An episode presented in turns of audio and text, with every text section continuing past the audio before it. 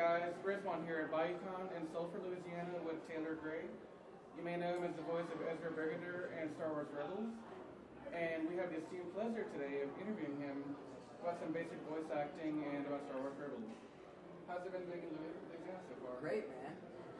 Uh, thanks for having me. It's fun out here. Uh, I've been to Baton Rouge and, and uh, New Orleans before, but I haven't been out to Western Louisiana. All right. So, um, how do you get into voice acting? Um, everything I've done before this had been uh, live action in Mhm. front of a camera. Um, and my agent, my uh, Dash agent, sent me an audition one day saying, "Hey, this voice job came through for this animated show. Do you want to read for it?" And I wasn't working on something at the time. I was like, "Yeah, definitely. How do I do it?" She's like, "Just go in your closet and get out your iPhone." True story. I the voice memo on our iPhone. I went to my closet. And I was like, "Hey," read the lines and had a code name. It was called Wolf. Mm-hmm. And I did it, sent it in, didn't hear anything. And normally on a job, if I don't hear anything within like a week or two weeks, I know like, no, they're going another direction. And this, it was like a month, hadn't heard anything. And I realized like, oh, like maybe that's not for me. And I got a call saying, hey, come into uh, the studio. They want you to meet the director and, and read what the crews are going on. Went in, read it, and a week later, I think I got a call saying like, hey, they want to offer you the thing, and it's Star Wars. I was like, why didn't anybody tell me it was Star Wars before? And they're like, was it not obvious? I was like, no, I thought it was like a, a show about wolves or something. And it turned out to be Star Wars, and it's, it's been a roller coaster ride since. It's been super fun, and we get to come to conventions and events like these. So, have you like were you big into Star Wars before Rebels began? Um, we could use big loosely. I had seen episodes four, five, and six. I hadn't seen the first, the first three. So you've seen Star Wars, basically. Yeah, yeah. I mean, I, I think everyone has seen some Yeah. Star Wars, and I mean, I you realize, like they say, you see what you're looking for. Growing up, I didn't realize how much. I remember kids would have Star Wars shirts at school, have lunch pails that Star Wars on, and it was just like second nature. And now walking around, like I live out in Los Angeles and have to drive everywhere out there. Mhm. I see Star Wars stickers on so many cars. I see kids with Star Wars shirts, and I realize like, oh, it's been so prevalent and around everywhere. I just haven't been looking for it. Now that I'm doing the show, and I know the Rebel insignia Mhm. and the Clone Wars sign, I'm like, oh, it's everywhere. Yeah.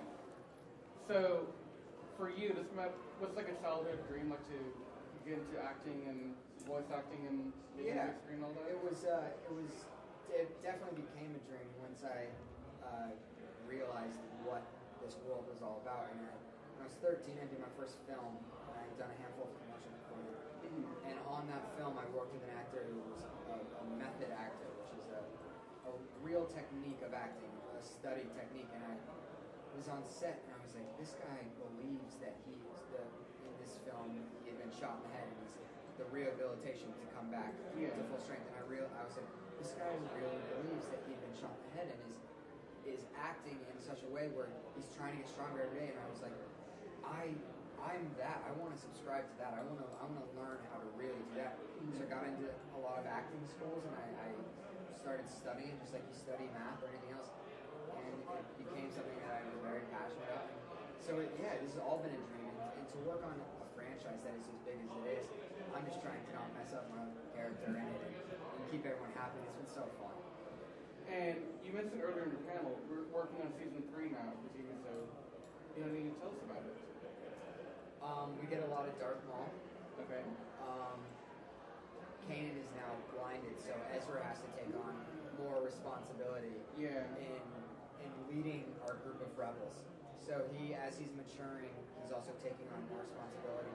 So it's cool. He's playing Ezra. He he takes things a little more seriously. In the first two seasons, he's kind of that whippersnapper who's like going around and he's very cavalier. And, and now he's like, I've got to be the de facto leader, and I've got to take on more responsibility, and I've got to lead us against the Empire. So it's, it's a very interesting season.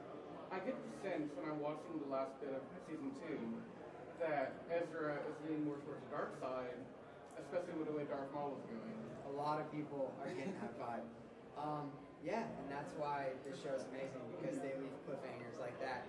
And he, yes, he's a Jedi, but he Darth Maul is is really calling out to him, and he calls him his apprentice, and he, he wants his attention. He's vying for that. So we'll Yeah. see what side Ezra ends up taking. Definitely. So for you and the voice acting, this is your first gig, right?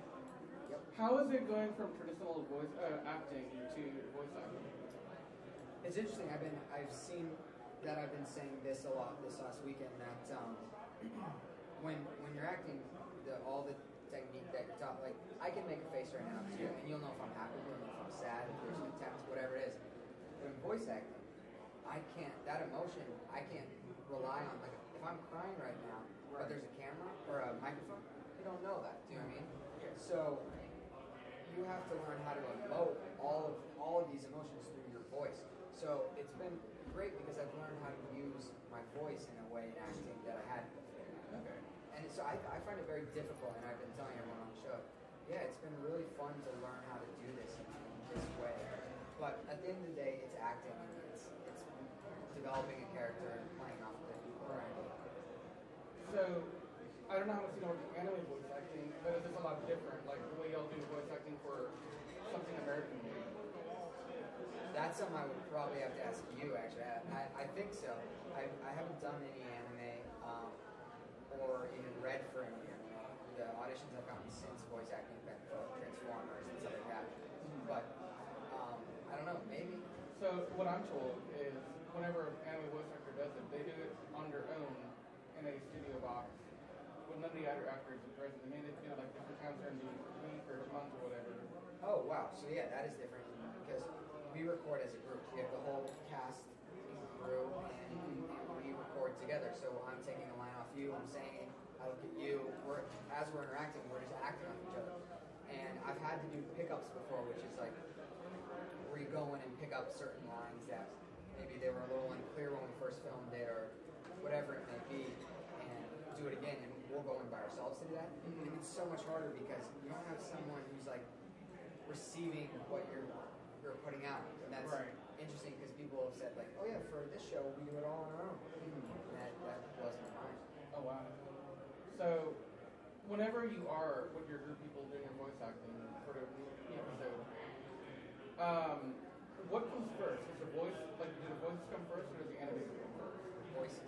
Okay. So we have a script and then there's a camera set up on every one of us, and they film. So if we're saying a line like this, when they animate it, they'll narrow the eyes and, and make the face a little more serious um, based on how we set the line. If we're big and boisterous, they'll match that. So we record it. They have the tape and they send it off. I keep saying this, and I don't know if it's right or wrong. It's I think it's Taiwan where the animators are for our show specifically. Mm-hmm. I'm pretty sure it is. And they get it, they animate it all to us, and then they send it back, and then we have the animation. Okay. Um, yeah, that's definitely not how it is with the anime voice actors. Yeah. They, the animation comes first and you have to match that. Like See, that's- yeah. Wow. yeah, I don't know how I would fare on that. Yeah, that's really interesting though. Like I've never like really heard the other side of the coin Yeah. how it is that way. So that's really intriguing to me at least. Yeah. Right on. Um, what is your favorite moment of Rebels so far?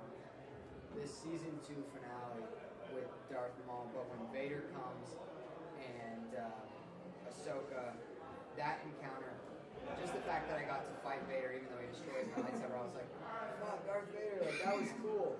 Um, so that's probably been the highlight of everything so far. Do you foresee a round two in the future with you? Yeah. Oh yeah, and I'm gonna be ready. You ready this time? Yeah, You yeah. gonna whoop some ass?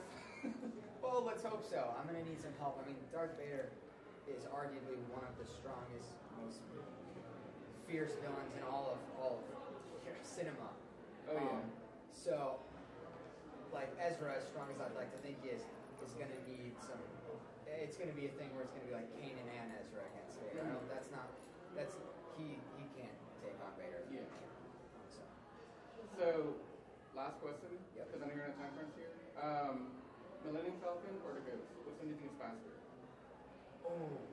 if it were just favorite, like they had done out on the panel, of course the Ghost. But I respect Star Wars, and I know that that Falcon, I've seen that thing fly around. The Ghost is quick, and it goes to hyperspace, and it's where I bunk and where I live. Mhm. But I think the Falcon may edge out the Ghost. The Ghost is a, ama- an amazing ship. Yeah. Do you ever foresee, your- um, sorry, I know I said I was last Oh, no, question, you're but good. um, foresee like the Falcon coming in or like Han Solo down the road? We've talked about that with Dave.